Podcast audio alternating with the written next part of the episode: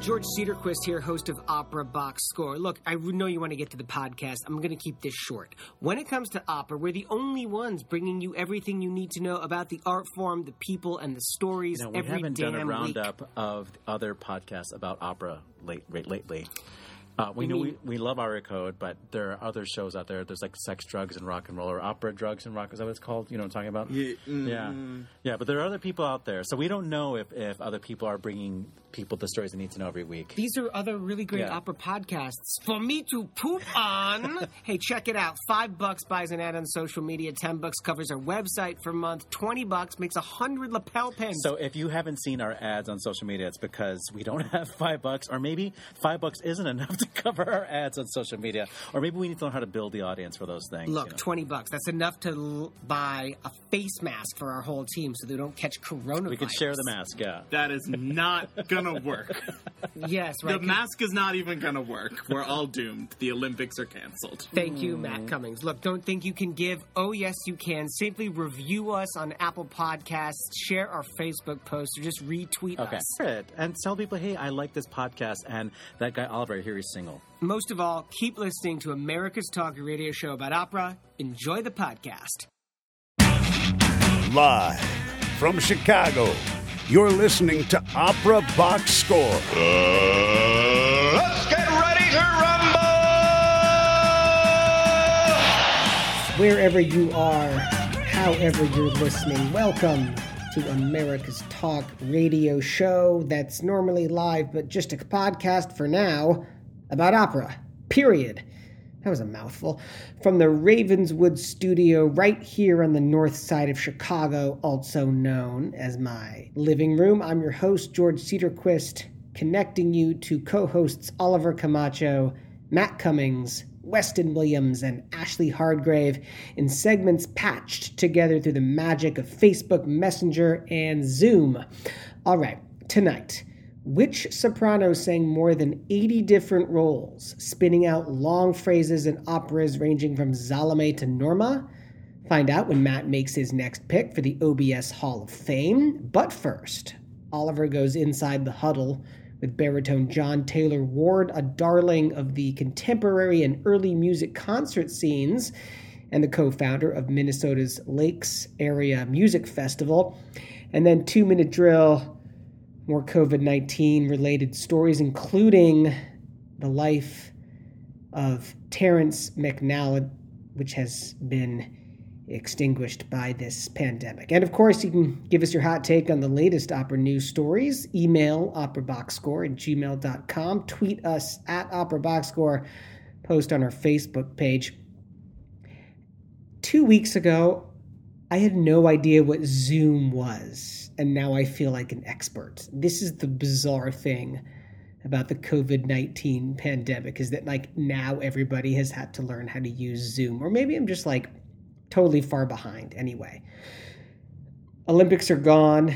That was predictable. I think we all saw that coming. I think it was Matt who's perhaps on our show at least knew that that was going to happen at some point. Wimbledon very likely gone. I've been teaching my son to play tennis as school is now entirely in my hands and you got to do something with recess. So we've been playing tennis. I think Oliver would be proud of that, probably, but Wimbledon very likely gone for the summer as well.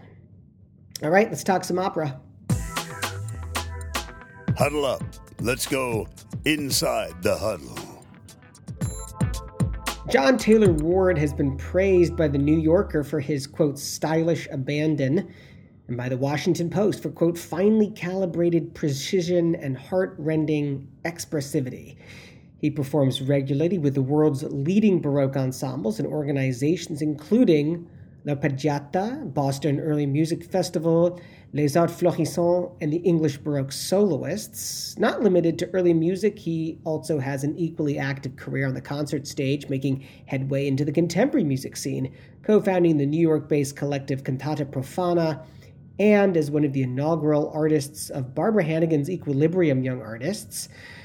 Ward joined Oliver on Facebook Messenger to talk about the upcoming season of Lakes Area Music Festival, but they begin their conversation talking about his career, launching experiences, specializing in historically informed performances. Here's a snippet of John singing Monteverdi with Voices of Music.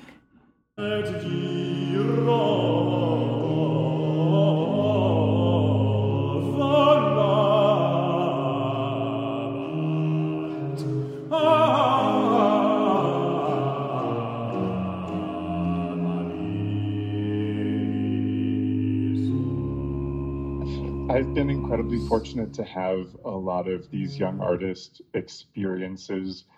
One of the things that really drew me to the Baroque scene in in the beginning through uh, undergraduate and graduate school was the possibility of working in real sort of leading roles and getting really meaty parts right after school, um, as opposed to maybe being covering things and you know doing scenes and things like that i was really hungry to be on stage.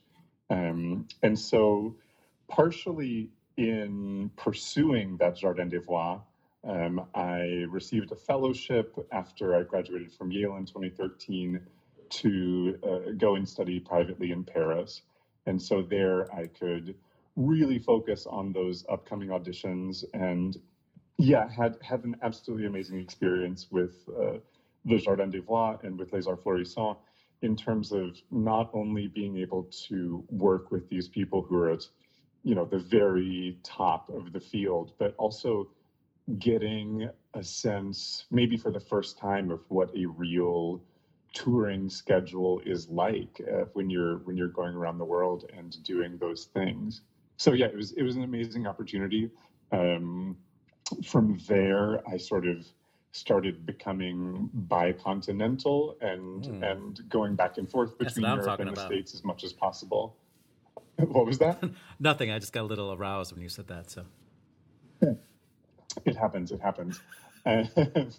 yeah. So I've um, had had the great pleasure of working with all of those people. Was lucky enough to early on um, start working with L'Arpeggiata uh, a funny story about that is uh, we think of, of groups like that as being so huge and unattainable. And I remember when I was first, uh, when I had first moved to Paris, uh, my sort of uh, MO was I would just email 10 conductors or ensembles a day with my recordings and my resume and all of that.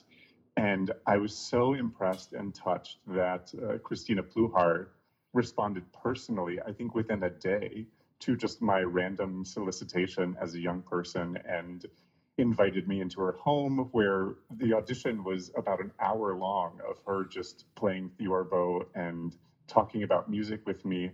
And I think it's been really, again, lucky for me that I've gotten to meet these people who are interested in not only if I can just sort of nail an audition, but are interested in talking about musical ideas and really looking for colleagues who are going to be bringing something to the table and who are ready to collaborate in a true sense.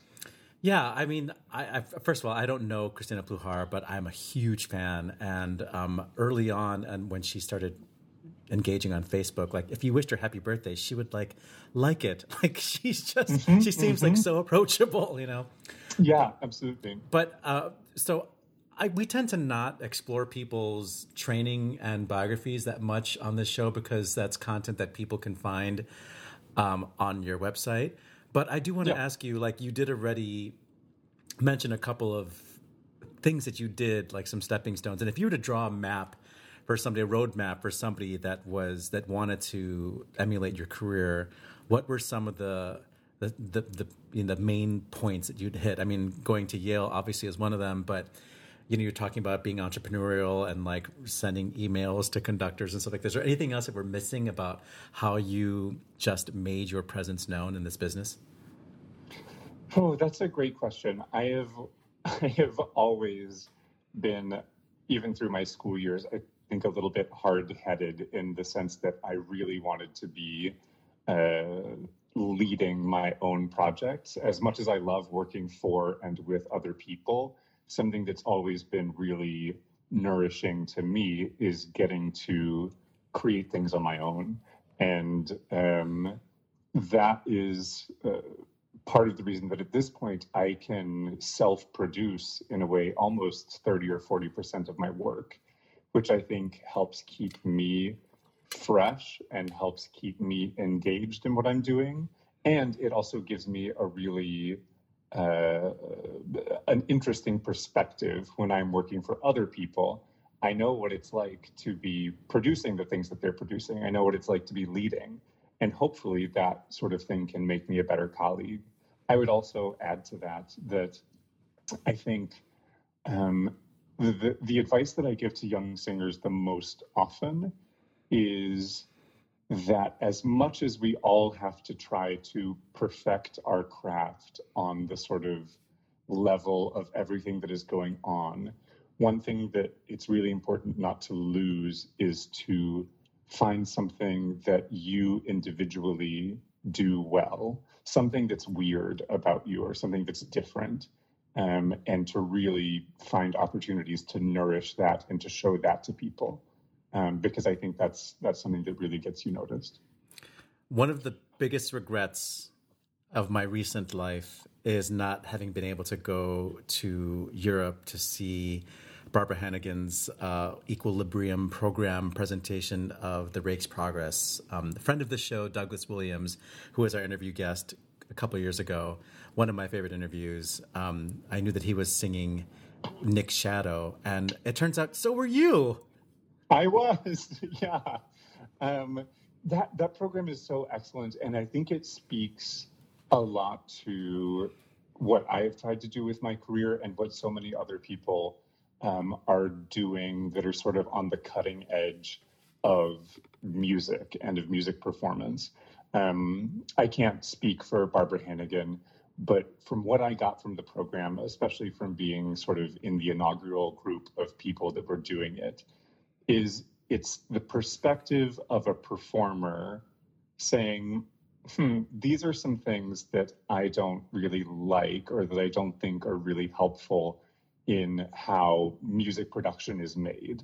So I'm going to take that on myself and try to design a space for people um, to create together and to create an artist led uh, ensemble is the wrong word, but an artist led initiative that's trying to come up with new solutions and new ways of how to create opera, how to create concerts, and how to how to foster the best artistry that we can from artists.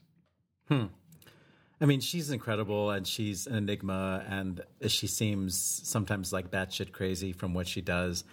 But um, can you just tell us a little bit about her and like what it's like to work with her? Absolutely. I mean, it's so wonderful to work with these people um, when they have their mentor hat on. I think we are all, um, that's such an opportunity to be generous to other people. And that's such a, a beautiful thing to be on the receiving end of.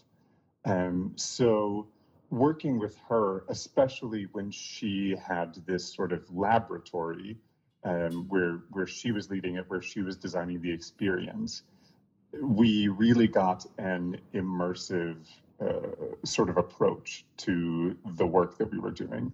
So it's not just about learning the music and rehearsing it; it's about daily yoga classes. It's about examining and discussing the way that we approach performance. It's about um, you know maybe identifying some of our own psychology that's wrapped up in our performance and how that either helps or hinders us.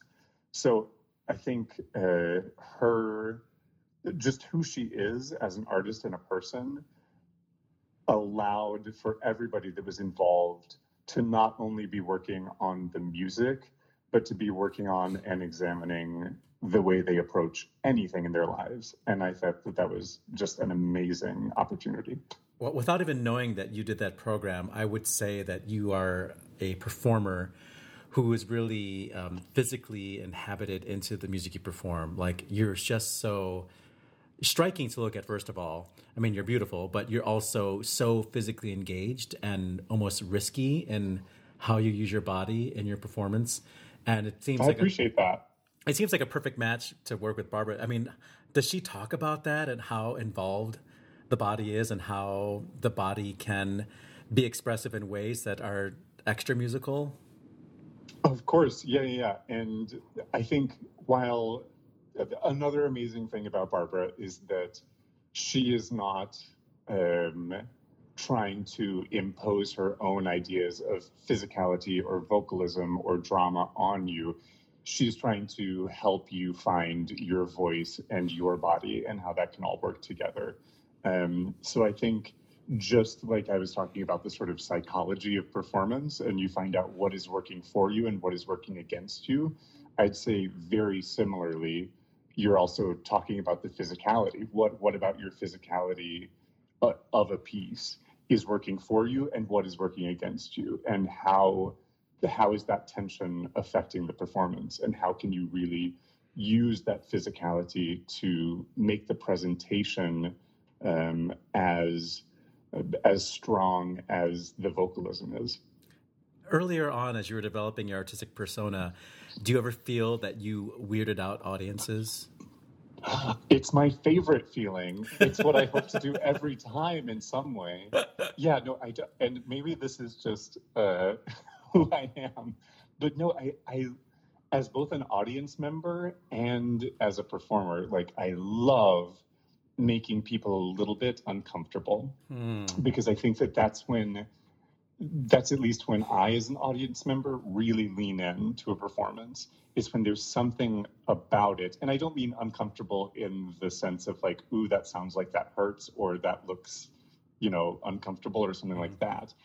I mean, I feel like our reaction as audience members of discomfort is often the same thing as saying that the performer has put their finger on something that maybe you hadn't thought before, or something they've accessed something that is very capital T true. Those kinds of truths are often really uncomfortable. And I love giving and receiving that feeling. I think it's so powerful. Okay, uh, I'll take it. I mean, I haven't been to everything you've done, but I definitely have seen artists who are of your generation or younger who are trying to explore this and maybe don't always do it right, and I just cringe. uh, yes, I mean there is there is a fine line between cringing and and sort of just unsettling. But for me, it's it's something that I think is a really powerful tool that performing artists have. So you are already at age, you said 33, um, administrating and producing work, not just for yourself, like with something like Cantata Profana, which we don't have time to talk about, but people should look up your Joe's Pub performance of Cantata Profana, which is very easy to find on YouTube's. Uh, but you are now the uh, associate artistic director of the Lakes Area Music Festival, which I understand began in 2009.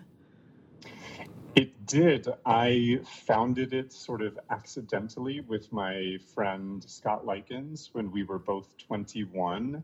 Hmm, um, underachiever. We were we were at the Eastman School of Music, and there was a group of about five of us who had not gotten into any of the summer programs that we wanted to go to. And he, who is from Brainerd, Minnesota, uh, which is where the festival is, uh, he had a hookup for an amazing restaurant job at a gourmet restaurant that was attached to a resort that included housing, three meals a day, and uh, really, really upscale dining. And so we all went there for the summer and started putting on concerts just to sort of keep our chops up.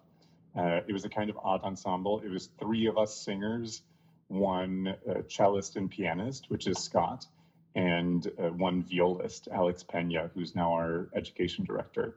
Um, so by the end of the summer, these the audiences had grown from about 40 people to about 300, and we realized that we had happened upon a market that really was looking for something like this.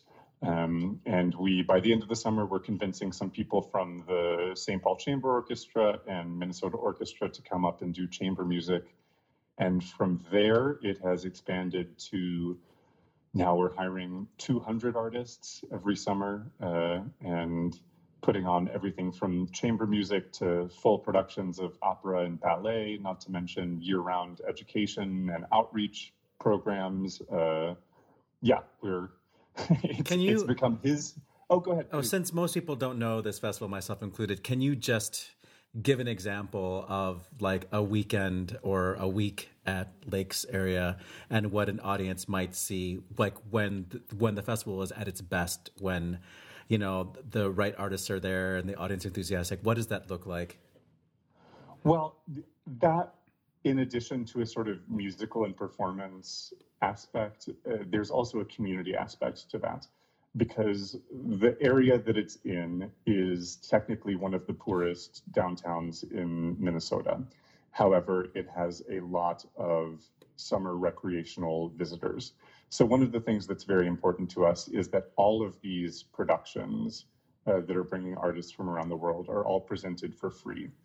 Um, so not only are we hiring 200, 200 artists, uh, but also we are using over 300 volunteers. Uh, there's community engagement with the jails, with the restoration of the town, with the economic development of the town, and trying to really put the creative arts at the center of remaking this this town that has been hit hard by the economic changes of the past 50 years. Um, so, in addition to, for instance, the the current plan for the season, uh, you would see during the second week of the three week festival, the first weekend would be a ballet adaptation with a few vocal soloists of Rameau's Platée with new choreography by the Dutch based uh, dance collective House of Makers. That following Wednesday would be a chamber music concert featuring Crumb's Voice of the Whale and half a recital by the Queen Elizabeth competition winner Henry Kramer, pianist, uh, in some uh, beautiful old abandoned rail yards from the late 19th century.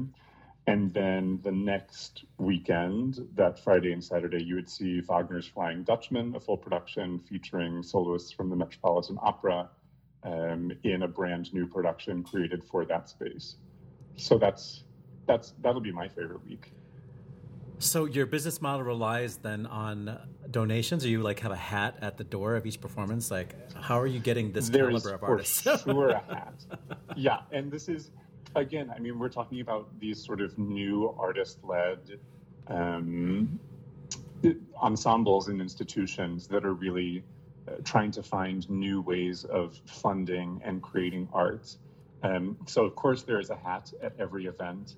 Something that we're very proud of is that 70% or thereabouts of our yearly budget, which is about $600,000, comes from individual donations. Um, another, let's say, 20 or 15% comes from grants. And here I'm just sort of guesstimating. And uh, there's also a bit of earned income from special events and some corporate sponsorship. But in large part, the festival can continue based on the community's individual investment in what we're doing. And that's really powerful because it, it breeds a really engaged audience who is who is not only uh, donating to this or attending our programs, but is also hosting these musicians in their homes, is providing meals for them, is getting to know them on a personal level, and is getting to see and enjoy the, impact that importing 200 fascinating, talented people from all over the world, what it can do for a community like Brainerd. Hmm. Well, the Flying Dutchman is scheduled for August, and it features Kyle Albertson, Felicia Moore, and um, well, those are the big the big names there, and uh, Adrian Kramer, who I heard a long time ago when he was a young artist at Ravinia Festival, very handsome guy. Oh, lovely. Yeah. Um, so, and then you're doing a kind of a concept version of Platée with Jason McStoots as uh, Platée and, um, and Anna Dennis. Oh my gosh, as La Folie. She's incredible. Um, and you're singing Jupiter. Yeah, I am. Uh, this recital with um, the other Kramer, the Harry Kramer, is he doing a recital with, a, yes. with with a singer, or is it just a solo piano recital? It will be uh, the first half will be a solo piano recital, mm-hmm. and then the second half will be Crumb's Voice of the Whale with yeah. Emmy Ferguson flute and Austin Fisher cello. And how do you use the vocal fellows that are part of this program? That is so interesting. Uh, this is the first year we've started this vocal fellowship, and it's a bit funny because I've I've done, of course, things like Jardin des Voix or the Equilibrium Young Artists, but in terms of the sort of American young artist singer scene, I've never participated in any of it, and now I find myself um, leading a program like that. Mm-hmm. Um, so, since this is the first year, um, I am currently working very hard to try to find that balance of giving them exposure. They're covering roles in both Dutchman and Platée. Some of them will play small roles in Platée. Um, they will be participating in some special events, like we have a cabaret event um, that they'll be involved with, and also just sort of making sure that uh, they are not just being that their talent isn't just being used, but is being fostered. So currently, one thing I'm working very hard on is trying to develop a schedule that is humane for them, mm-hmm. that, because I know from experience that singers need some time off, but is also more than just a sort of meat grinder of performances and repertoire. I'm looking at different ways of coaching and lectures and things like that that is going to make sure that it's a program that's enriching for them yeah. giving them performance opportunities and also incorporating them into our productions well if learning how to sear a fillet of salmon is part of your curriculum i can teach that very easily that's mm. one of my specialties perfect we um, all have our food service background. yes. Well, I have to ask this question, and I'm sorry to bring it up, but um, do you have any contingency plans in the event that uh, the current pandemic will uh, cause a moratorium, on, will continue the moratorium on performances and gatherings? Absolutely, and actually, I'm I'm happy to talk about that because I think it's important uh, that people hear from from arts organizations about how they're dealing with it and how they're planning for it. And I have experience at this point on both sides of that table as somebody who's had a lot of things canceled uh, with various degrees of uh, taking care of the artists. And now I find myself in the position of trying to plan. Um, I, of course, can't say anything terribly specific because it would need to be approved by our board and our organization and all of that. What I will say is that we have a plan A, which is our current season. We have a plan B, a plan C, and a plan D, all based on different levels of whatever is happening as we get closer to the date. Um, I would say, and this is not confirmed, but we are, as an artist led organization, committed to giving some sort of compensation to all of the artists that have reserved their time to be at the festival no matter what happens. Hmm. So even if it ends up being nothing happens, there will still be some sort of support for our artists.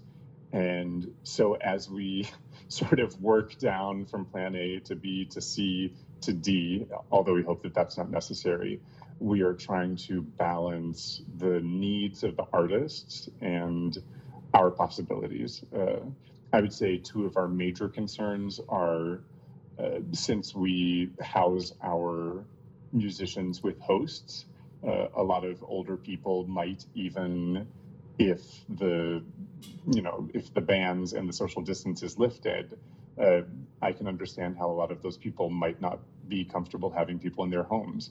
And i feel like even if things are much better older people might still not feel comfortable going into big crowds, which affects our fundraising. So these are all the considerations that I'm trying to weigh, and we are trying to balance those with with taking care of these artists that we know and love. Well, John Taylor Ward, uh, thank you for taking the time uh, today to talk to me about the Lakes Area Music Festival. Where should um, potential audience members uh, learn more about um, what's happening with Lakes area and with John Taylor Ward. Absolutely. Um, I would encourage people to visit my website, which is johntaylorward.com. It is due for an update, and this is just the kick in the pants I need to do it. and I would say if you're interested in Lakes Area Music, you should visit lakesareamusic.org or find us on Instagram or Facebook. And that goes for me as well. John Taylor Ward and Lakes Area Music. Oh, wow. Okay. Well, thanks a heap. And uh, let's hope that it's plan A or plan A minus at the worst. exactly. Thank you so much. And it's great to talk to you. And now, ladies and gentlemen, this is OBS Hall of Famer, our enthusiastic yet humble Salute to a distinguished opera artist who has gone above and beyond to contribute greatly, distinctively, and with grand significance to the art and honor of opera. Tonight on our Hall of Fame segment, we are going to take a look at an artist whose uh, breath support lasted as long as her name, and that is Maria de Montserrat Bibiana Concepcion Caballé y Folch uh, better known to most of us as Montserrat Caballé. You need an uh, award just for saying the whole name on the air. That's yeah. that's quality stuff. That's why yes. people come to Opera Box Score. I mean, when you come across a name like that, you can't leave it out of your presentation notes, right? Heavens no. uh, Montserrat Caballé is a beloved singer. She died in October 2018, so there was a lot of um, there was a lot of talk about how great she was a, a, as a singer then, and that was really when I was able to to find out how much I appreciated her more than I ever thought that I had. Um, because Caballé is such an incredibly virtuosic singer uh, with such a beautiful voice, but it but the virtuosity doesn't really jump out at you the way that like Beverly Sills does or like Joan Sutherland does, where you're just like nonstop fireworks, high notes for days um, it, it, it, was definitely it, it's a different sort of skill set that she had and she really used it. An overlapping one but but it um, but just a different type of voice.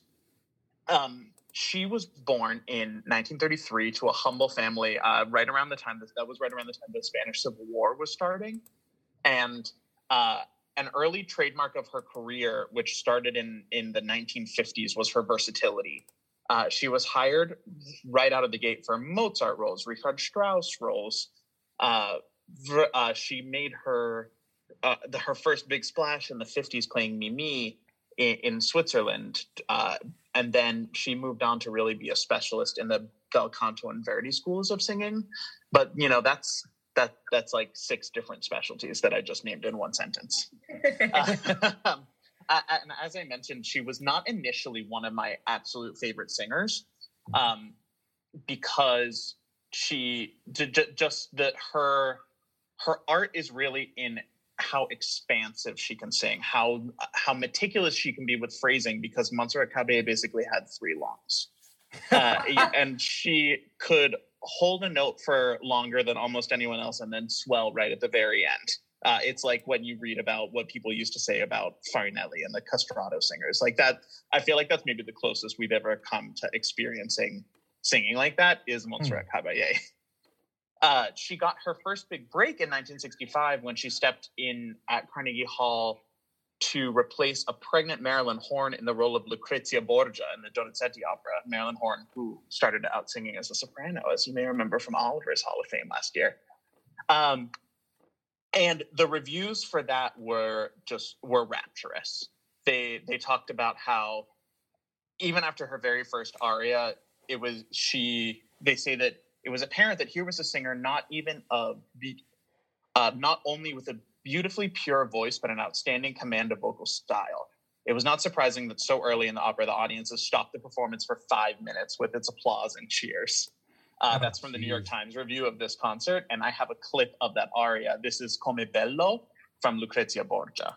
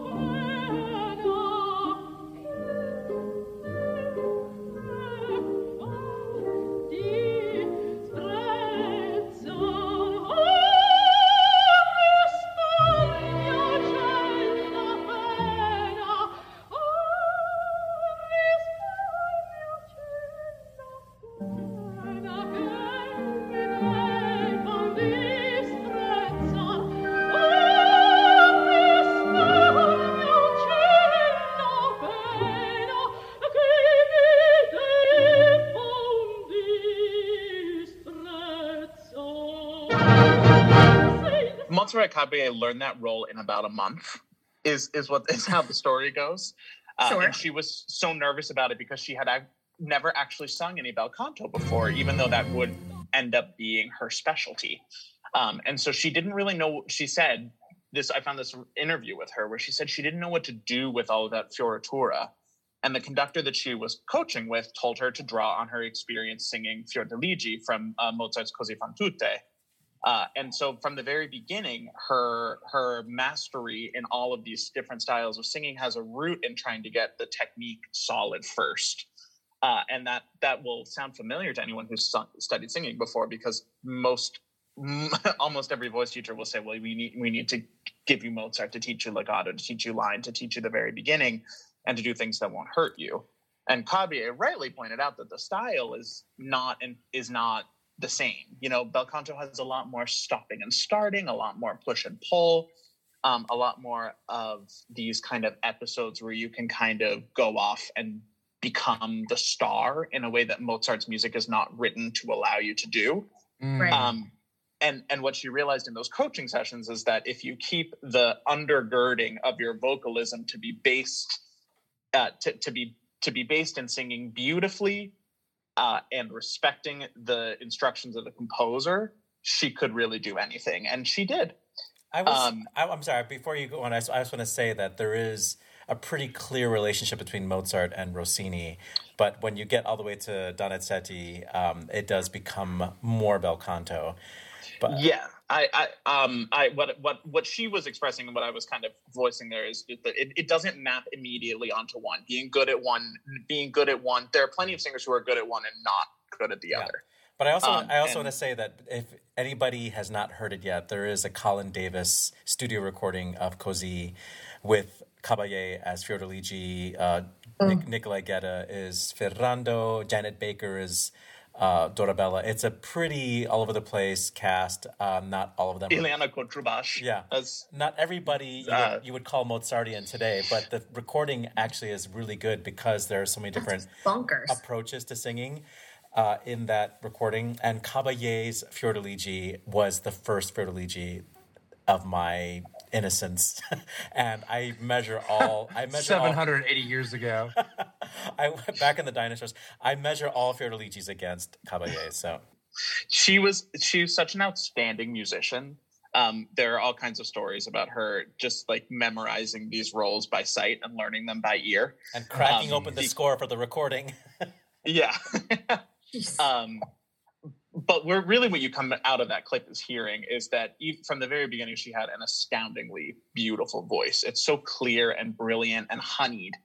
Um, and even though she was sometimes in reviews com- compared unfavorably to voices like you know Leontyne Price or Rosa Ponselle or Joan Sutherland, um, she had this craftsmanship to her singing that really made her able to set herself apart. Um, and I think you can really hear that on my second clip, which is from the Cabaletta to the mad scene of um, Il Pirata. This is live from Paris in 1966, and um, this is very demanding music. It, it, it's demanding technically, it's demanding dramatically. Um, it is not performed very often just because there are very few singers who can do it justice. Um, but but listen to how she negotiates a fairly sizable voice through all the twists and turns of this music.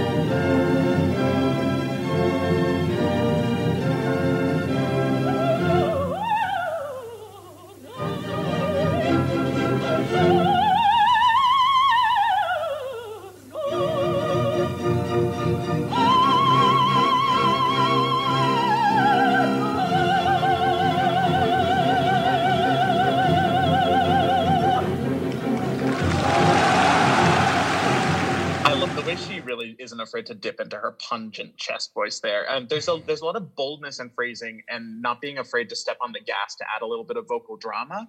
Uh, and I want you to hear how she does that in completely different music as well. This is from a live recording of Aida with Riccardo Muti as conductor from 1977. Uh, and listen to how the the long ascent up to the high C at the end of O Patria Mia just absolutely holds no perils for her uh, because she had this lung lung reserve that she could rely on uh, no matter what the situation was in the music.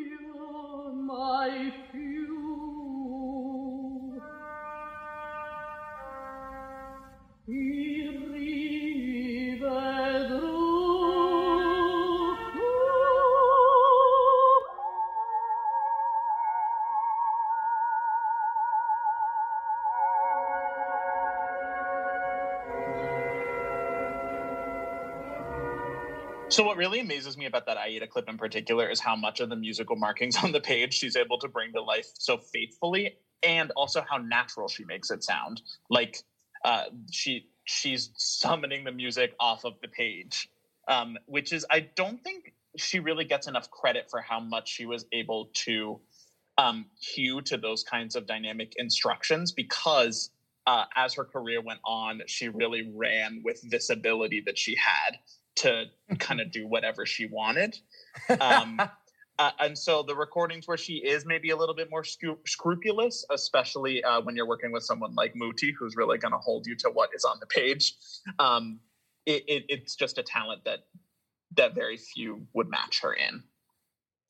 Um, I was you can say- hear a little. I was going to say that in that Pirata clip, it reminded me of Tamara Wilson, and their tones are very different. Like Tamara Wilson definitely has that more American, you know, long vowel thing going on, but just the way they approach the coloratura, and then just like the sudden grab of chest voice that just kind of just you feel like it was there all along, but she just like kind of dipped her toes, like there it is, so you know it's there, you know, and uh, yeah, Yeah. the, the legato, like the way that the passage work is done, so legato. It's very exciting. Uh, e- even you don't even need the the like the Beverly Sills interpolated high E's that that she would put into all of these scenarios that they shared. Um, and just to really give a couple examples of how complete her mastery of dynamics and were and uh, I have a couple of clips of the different Liu arias from Turandot. Uh, and what I want you to listen to here is just how consistent her tone stays as she goes from loud to soft and then soft back to loud and, you know, switch those and reverse them, uh, and low to high and vice versa as well.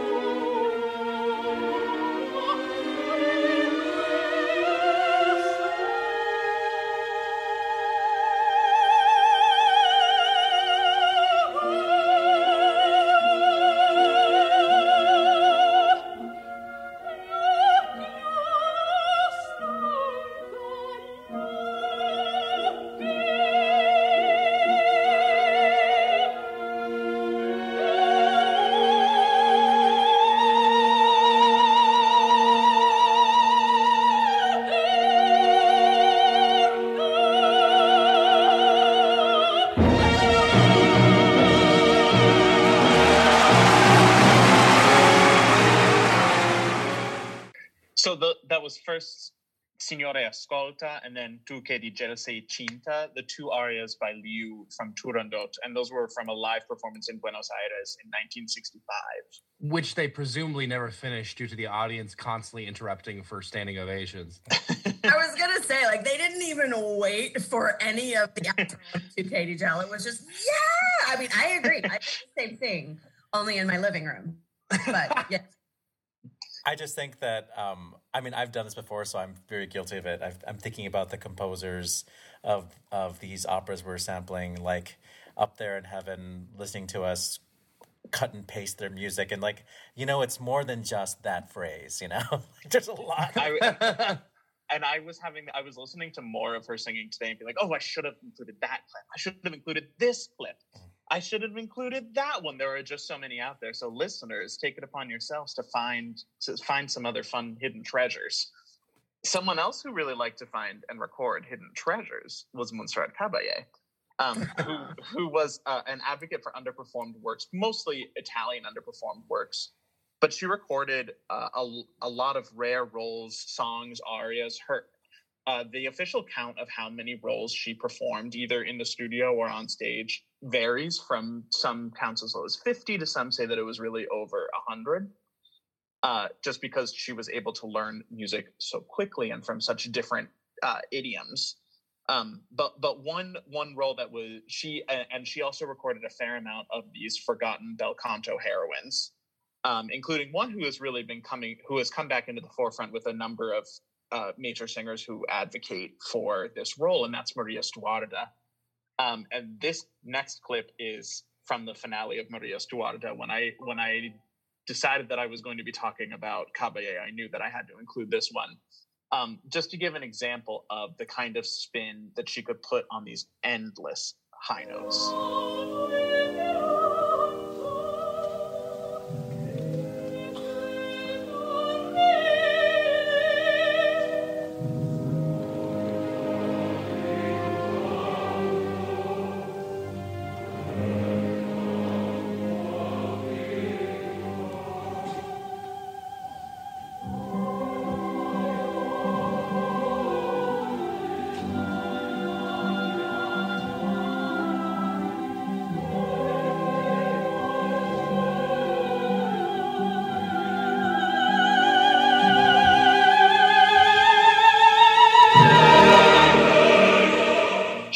Keeps giving that a little bit more line, a little bit more line, a little bit more line, so it never loses the spin. Uh, and then when you get to that ascent from it's a G natural that she's holding for 20 something seconds, and oh, then to geez. have to ascend chromatically up to a B flat is really, uh, you know, it's putting you through the ringer.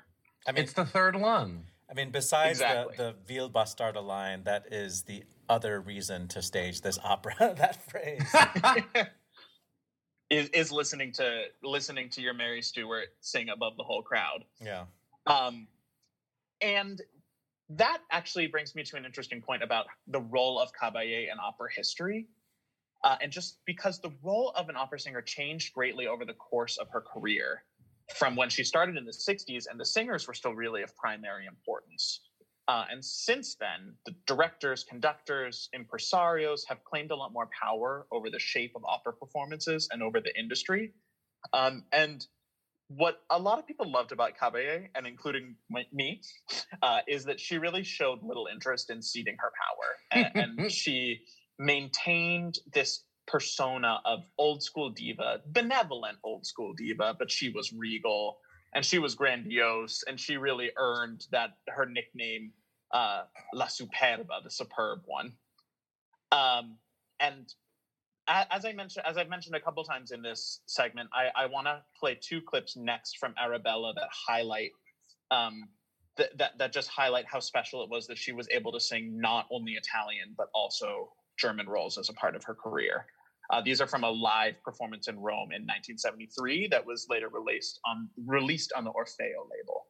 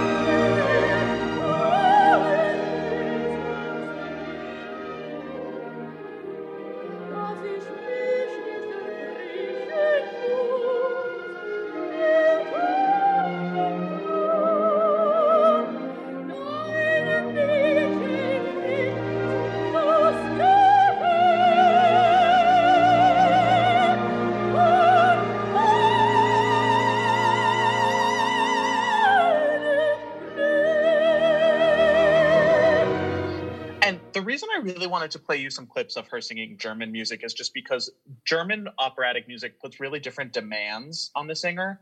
Uh, there's a lot of there's a lot of times when the singer will have to kind of be sustaining in place while the music or the orchestra music kaleidoscopes around them. Strauss does this in particular a lot. Um, and Caballé was able to do this so well uh, because of her lung capacity and because of her sensitivity and her musicality. Um, but she was also she was able to really sing in this Germanic style despite being a true master of the more Italianate style that has a lot more uh, dynamism in it from the from the singer. Uh, and you see some crossover from the other side, Wagnerian singers like Birgit Nilsson or Leonie Rysanek, um, tackling these Verdi and Puccini roles. But it almost always invo- involves some sort of compromise, either in the tone the quality that's ideal, the line of the singer, the timbre, the smoothness, whatever you have it. Um, and I think that Caballé comes off quite well um, despite some muddy diction, both in the chatty parts of Strauss and that really sorry part of Strauss. And I wanted to pick two clips that, that show both elements of that music. And I would add that, uh, like, of the singers who are on the scene today, I do think that Tamara Wilson comes pretty close to emulating the, you know, mastery of style that uh, has. I mean, we haven't heard uh, Tamara Wilson do anything in French. We haven't really heard her do anything verismo. But as far as being able to do bel canto and Germanic, uh, those are are definitely on different, you know, different buckets. You know. Yeah, but what what sets and I definitely agree uh, with your with your primary point there. What is a little bit different about that situation for me is that as an American, she's not really part of one tradition in the same kind of way that Caballé was really like an heir to the Italian bel canto school by the time her international career really got up and going. Um, and so for someone red-blooded uh, um, association to one style of music to really have such an affinity for the other one is not one that is is rare and, and it and uh, it is just a little bit different of a situation. Um, but speaking of of, of red-blooded, uh, Caballé could Yay. at times uh, descend into camp some some camp some campier elements of, of of opera and i but i do want to include them here because a it just shows her her talent and b it it also is an important part of people's relationship with her um, a, as a singer and her continued legacy uh, as as a musical icon uh, that very few other operatic singers have ever achieved. Um, and so these these two ele- these two examples come at opposite ends of the spectrum. One is this thing that she used to do at the end of Don Carlo, where she would take the last note that's supposed to be held for one measure and hold it for like 25 measures over the off. orchestra, just blaring off as kind of a, a final sign off. Uh, and then the next one is a clip that you may have heard if you watched the Barcelona Olympics live in 1992, where she uh, collaborates with someone you wouldn't expect.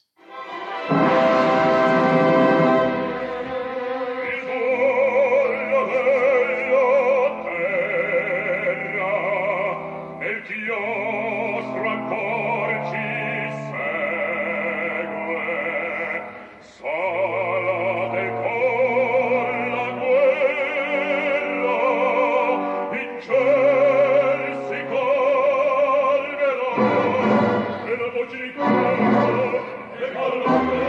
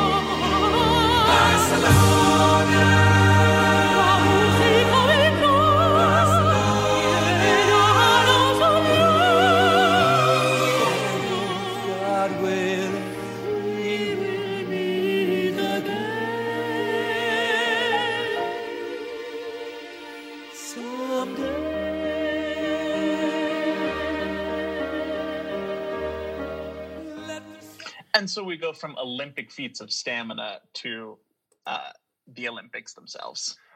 I get it. I get it. Good joke. Very, very funny. I mean, it, it's funny to laugh at that in retrospect, uh, but both of those singers, both Freddie Mercury and Montserrat Caballé, had a ton of respect for each other, and they she reportedly felt like she had a new lease on life, a newfound freedom that came out of that collaboration to just you know let it rip. Uh, and I also, that, for the record, if you've not heard the rest of the album that they did together, highly recommend. yeah, there's some listening for all you folks out there in quarantine.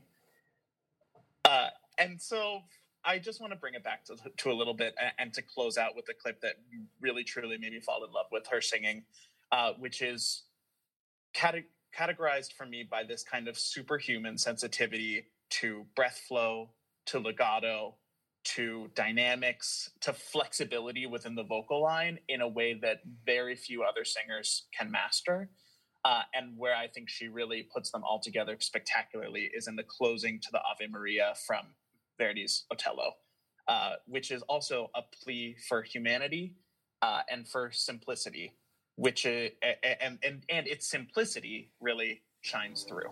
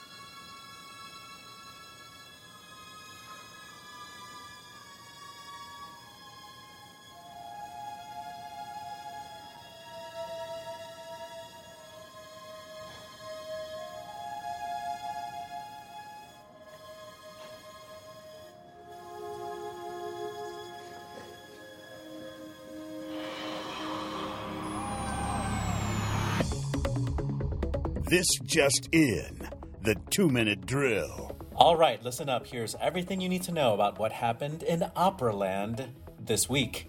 The University of Michigan fired David Daniels, a professor of voice and one of the world's leading countertenors, one year after he and his husband were charged with sexually assaulting another singer. It was the first time in more than 60 years that the university's Board of Regents voted to dismiss a tenured faculty member. The board also denied Daniels severance pay. For some companies, it's still season announcement season. Opernhaus Zurich's 2020-21 season begins in September with 13 productions that includes Barrie Kosky's Boris Godunov, 21st Century Works by Pierangelo Valtinoni and Wolfgang Mitterer, and Lisette Oropesa as Lucia de Lammermoor. Guess we now have time to run the Dodson scale on a bunch of these announcements. After a $25 million stimulus from the federal government, members of the National Symphony Orchestra have been given one week notice. In a conference call Friday night, Rutter told orchestra leaders that the 96 musicians who would receive their last paycheck on April 3rd, bad syntax there, and that they will not be paid until the Arts Center reopens. That's totally my bad, everybody. She also said their healthcare benefits would stop at the end of May if the Arts Center is still closed at that time.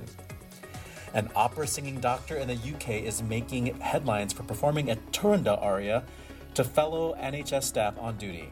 Alex Aldrin studied medicine at the University of Birmingham, opera at the Royal Academy of Music, and works at the Royal London Hospital. A fellow healthcare worker posted his performance of Nessun Dorma through his protective face mask to Twitter. In a follow up to last week, Opera Australia has extended a financial lifeline to more than 600 staff who have been temporarily stood down because of the, of the pandemic. Those stood down will be put on half salary and access long service leave, uh, and access long service leave, giving them up to 80% of their regular salary. The move comes on the heels of Opera Australia's musicians protesting with instruments at the organization's main offices last week. Placido Domingo has been hospitalized in Acapulco, Mexico, with complications related to COVID 19. In a statement, Domingo's spokesperson reported that his condition is currently stable and that he will remain in the hospital as long as the doctors find it necessary until a hope for full recovery.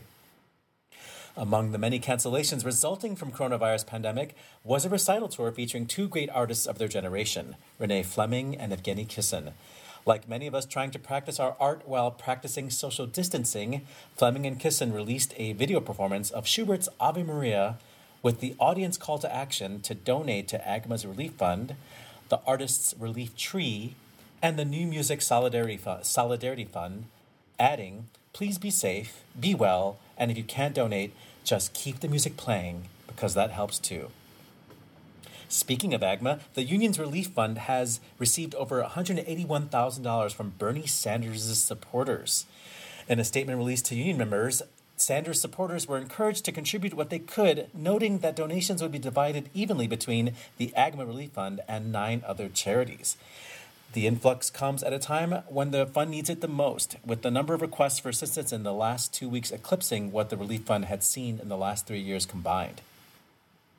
Scottish Opera has repurposed trucks ordinarily used to transport its set to venues in order to help restock supermarkets. Rather than transport the set for their uh, Midsummer Night's Dream to Edinburgh, postponed until further notice, its trucks have been used to deliver supplies to Tesco supermarkets, which are facing unprecedented demand during the crisis. Friend of the show, Opera Philadelphia, announced March 24th that the coronavirus pandemic has forced the company to postpone its scheduled spring performances of Madame Butterfly until 2022, with all contracted artists invited to return to their roles at that time. According to the company's statement, the show has been projected to be Opera Philadelphia's biggest of the season, and cancellation would result in $3 million loss in anticipated revenue. Meanwhile, the company invites you to visit their website and steal scenes from recent productions like the Barrie Kosky Magic Flute as backdrops to your next Zoom meeting. According to musicians survey to a musician survey in England, uh, UK musicians have already lost an estimated 139 point 100 oh that's I don't know how to read pounds 13.9 million pounds. How about that? In earnings because of the coronavirus that pound symbol just really messed me up guys the organization has 32,000 members and it is the main trade union for the sector in the UK and 90% of the survey's 4,100 respondents said their income had already been affected and just for fun, check out the baritoneblog.com for Lucas Meachem's 10 things to do during a quarantine as an opera singer. Besides recommending lip trills and online networking, the social media savvy baritone also suggests that you watch lots of opera. Listen to how they phrase a melody, how they use the vibrato, their gestures, their composure, etc., and see what you can learn, he says. We agree, but he forgot to mention to listen to the Opera Box Score archives. Exit stage right, four time Tony Award winning playwright and librettist Terrence McNally died on Tuesday in Sarasota, Florida, at the age of 81. The cause was complications of the coronavirus after chronic obstructive pulmonary disease. McNally's play Masterclass, dramatizing the Juilliard workshops of opera diva Maria Callas, won both the 1996 Drama Desk Award for Outstanding New Play and the 96 Tony Award for Best Play.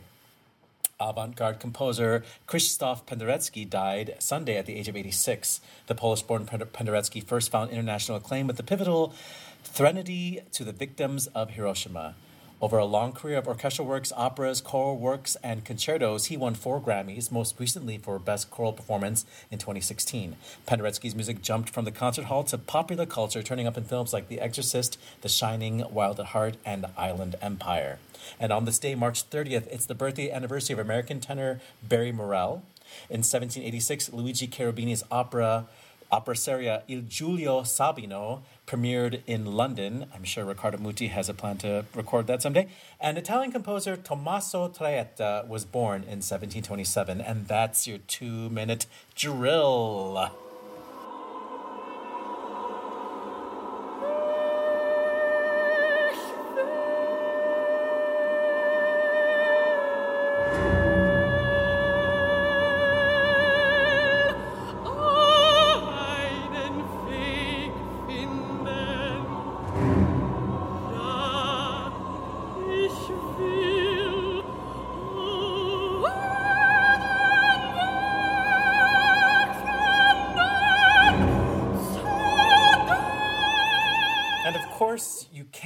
Us on air and get your voice heard currently while we're podcast only, but we do want to hear your opinion on what we're talking about tonight.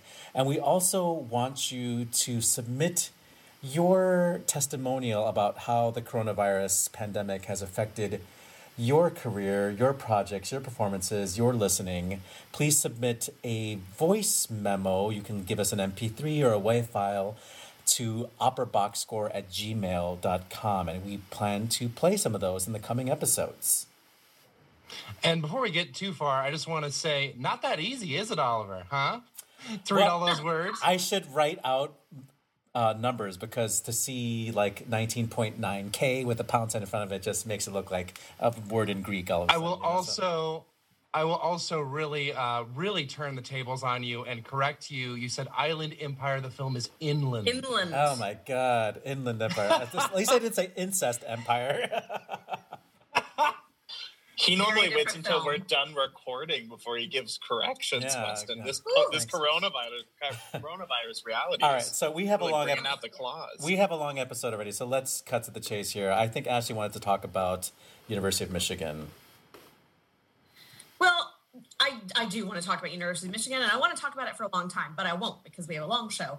Um, the one thing that I really want to mention is that this is sort of the first the first set of these allegations in this vein in our art form in our genre that has a true punishment um, I mean, there's still a possibility of some uh, some criminal charges and prosecution down the line, but this is the first time we've seen a singer lose something of great value to them as a direct result of their inappropriate behavior.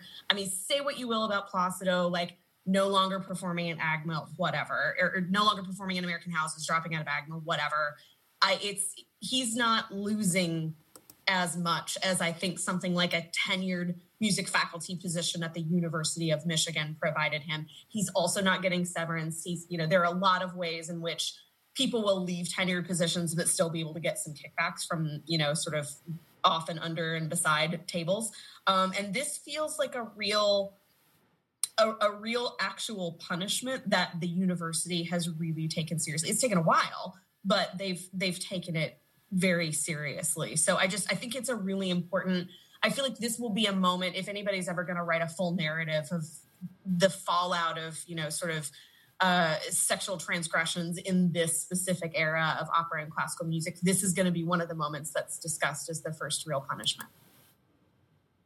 And does anyone have anything else?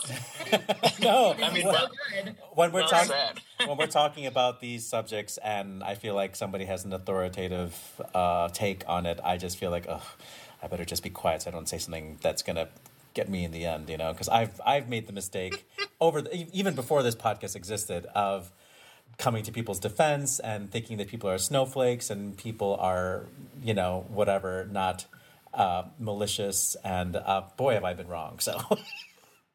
well, the other thing about this guy is. Um, in in a lot of ways for sort of modern high voiced CT singers of of our generation and the mm-hmm. generation for us, there weren't, you know, if you're talking about you know people training as sopranos, people training as tenors, people training even as baritones and mezzos.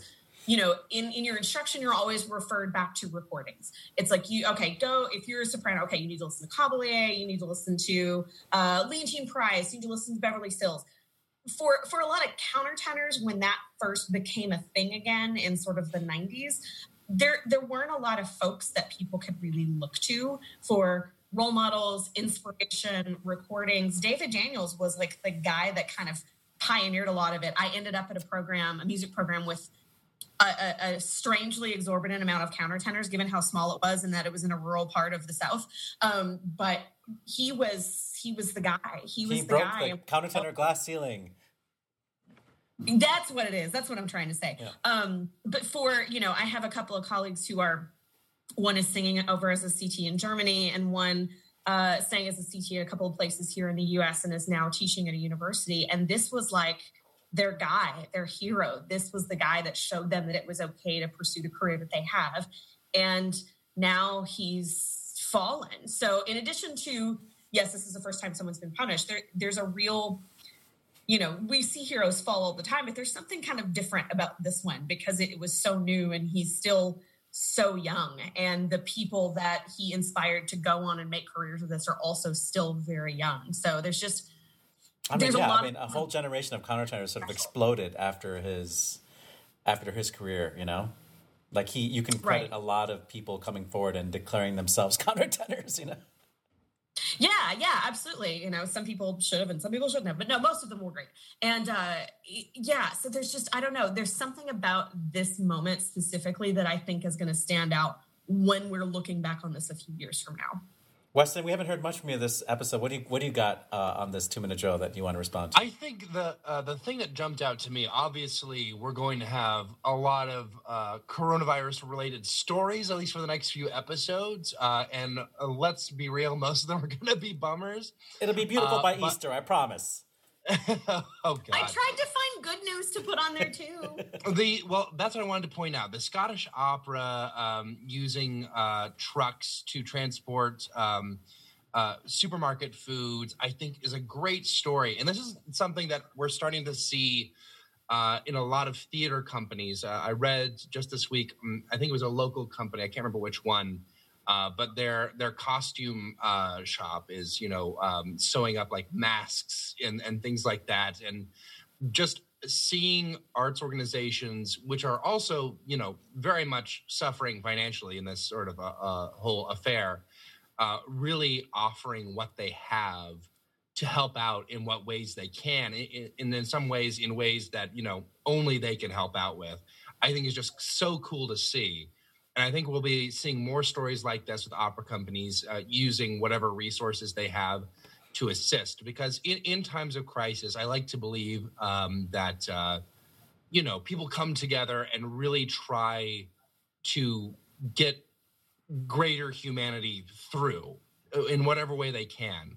And um, it, it's one of those things where opera is so in the public mind often thought of as separate elitist not connected to the people. Um, seeing seeing that proved wrong in such a dramatic and kind of heartwarming way uh, is it just you know it's exactly what i need during the whole uh, social distancing affair that we are all now experiencing. And here I was thinking you were going to geek out about the Zurich Opera House season, which oh i mean don't get me wrong this season slaps but don't get me wrong oh god You heard it here such cool first, season. folks. Uh, this season slaps. it's a It slapping season. slaps. That's what they're going to Oh, put in the press kit. Um, Matt, anything from the two minute drill you wanted to talk about? Matt Cummings, he's all talked out. Um, I was. Oh my gosh, I couldn't get mute off of my phone. This is, you know, this is a brave new world for us all. We're doing it. Uh, well, thank you to everyone who has been donating and uh, soliciting donations for the, the various relief funds uh, for people whose livelihoods and careers are very suddenly up in up in smoke. It feels like uh, there's there's a lot that can be said about uh, finances, and we have said a lot of it so far. But it's good to see that that spirit of community is really pulling people together in in, in some ways during this difficult time. I just want to say that Yevgeny Kissin was my first virtuoso pianist. I know that we all are different ages, and maybe when you first were exposed to like a Rachmaninoff piano concerto, something like that, it was a certain performance that you heard. He's like, "Oh my god, I never knew that piano could be so cool." Yevgeny Kissin was that person for me when I was a little kid, and I've heard so many stories about what he's like in real life and how much he practices and maybe never gets sunlight and doesn't really talk to humans or something like that. There's all sorts of you know legends about his sort of Pianists are like that, yeah. yeah sort of odd personality, but credit to opera singers who know how to um, get in front of a camera and do something that's I mean especially Renee Fleming like to try a new medium to just be out there and you know think about what the audience is feeling renee fleming is so skilled and she's just so smooth and to have her doing this you know video virtual performance with Yevgeny Kissin as her collaborator, and he's a brilliant pianist. I will never take anything away from him, but just to watch this video and see how he talks to the camera and how she talks to the camera. It's night and day, and it's it's sort of enjoyable to see that contrast. And I guess that's all we're talking about today. Um, we'll come back to you shortly with our good call, bad calls. Good call, bad call on Opera Box Score. Good calls, bad calls from our Zoom podcast meeting. Uh, who would like to start? I'll start. Um, let's let's do the bad and then the good. Bad news is, oh God, Terrence McGalley and Penderecki won. Oh God, two people deeply pivotal in parts of my my music and drama education. They will be sorely missed. Um, but who was the who was the second one after Terrence McNally? uh, Krzysztof Penderecki. Okay. Yeah, and uh, yeah, there there are stories for other days about how much from both of those those men indirectly. Um, but I will tell you, the, there's this guy, and his name is Sid R. Duke, and apparently he does a whole bunch of different types of music videos, uh, and he has done a mashup. He Für Elise, Beethoven's lovely, recognizable piano tune, in five. So it's instead of four Elise, it's five Elise. Um, it's like Brubeck and Beethoven had a baby. And I read the description. I was like, this is dumb. There's no way I'm going to like this. Um, and then I listened to it and was like, I love this. So that's my good call this week. I have a good call. Oh, hold on- hold on a- Um, hold on a second. Obviously, there's lots of. Uh, Oh, play it.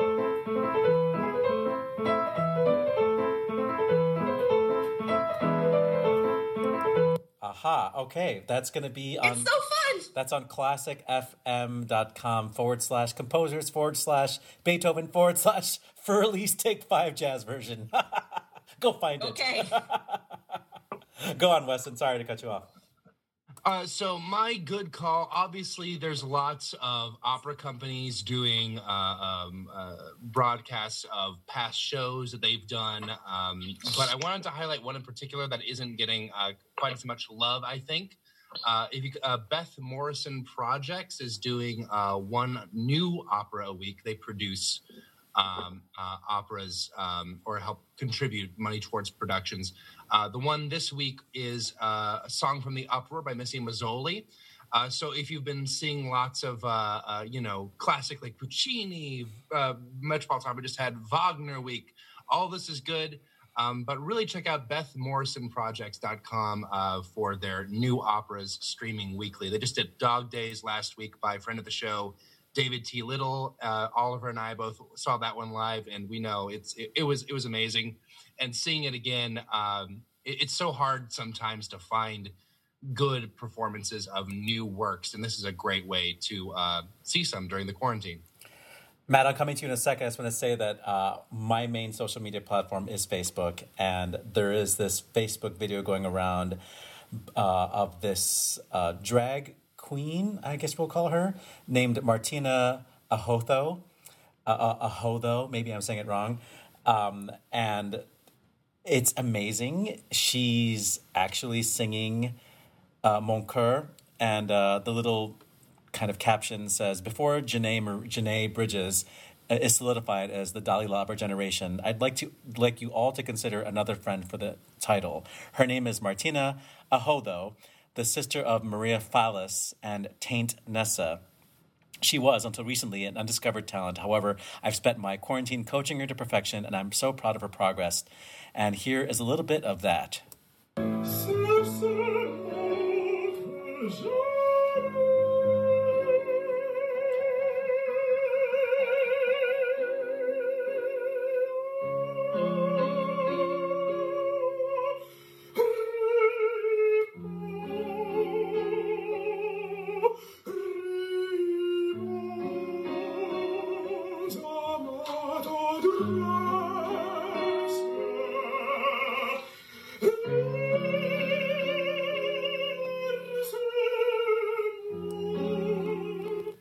So go find that video because it's it's actually really good and uh, pretty impressive. And there's lots of legs and great wigs and whatnot. So, and Matt, We got a new Hall of Fame contender. yes. Ooh, I like it.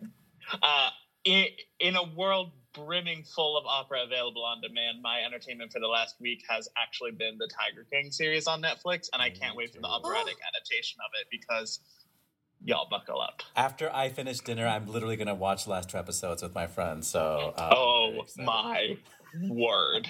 If We- I like- don't get to play Carole Baskin someday, I You- will not have fulfilled my life's goal. Ashley, you were born to play Carole Baskin. So do we think? you little cats and kittens. Uh, yeah, it's creepy to be here. Do we think that um, Joe uh, Exotic is a countertenor Exotic? or is he a tenor? What what should be his Fach? I think. Well, first of all, the voice you hear in his country songs is not him. Oh, uh, he's actually singing over a, a track. There's a, the, a guy who did a podcast about the Tiger King and and the other peripheral characters, and he he spilled the beans that he was singing to somebody else's track. But no, that was the thing that really got to me because I was listening to it and I was like, "Huh, that's interesting," but that voice sounds way too low to come out of that high you know, West Arkansas, East Oklahoma nasal ping that he has. I'm like, there, he's a tenor. He's a legit tenor. That's could be our stunt casting is that we can actually have maybe his our I mean his more like recitative sections uh, sung by one voice and then his uh, when he goes into his songs another voice sings it a baritone Oh a my bar God. hunk. Amazing. We're all about verisimilitude Yeah. here on Opera Box Very much Score. so. We will think we will think more about casting the Tiger King opera, and we'll bring that to you as soon as we have that together. uh, but back back to you, George, in your uh, north side of Chicago studio. Good call. Bad call. On Opera Box Score. Thanks a bunch, team. Sending it back to me here in the Ravenswood studio. I gotta say, if you're a parent right now, all the live streaming of opera in the world, in my opinion, does you no good. Because you are likely teaching your own kids now for the foreseeable future. Maybe I'm wrong. If you have kids and you're in this business, let me know how you're dealing with this pandemic, how you're mixing your career and how you're mixing your children. OperaBoxScore at gmail.com. Tweet us at OperaBoxScore. Post on our Facebook page. That's it for this week's edition of America's Talk radio show about opera. Our announcer is Norm Waddell at voxershorts.com, V O X E R S H O R T S.com. Our theme song is Vodka Inferno, written and performed by the Diablo Swing Orchestra, with opera statistics and on this day content from operabase.com. On Facebook, search for Opera Box Score. Be sure to share and comment on our posts. On Twitter, we're at Opera Box Score, and this podcast version of our show is available wherever you get your pods. The creative consultant for Opera Box Score is Oliver Camacho. For Matt Cummings, Weston Williams, and Ashley Hardgrave, I'm George Cederquist, asking you to continue the conversation about opera for as long as it takes. We're back with an all new podcast next Tuesday, April 7. More opera news, more hot takes, more technology. Technology. Join us.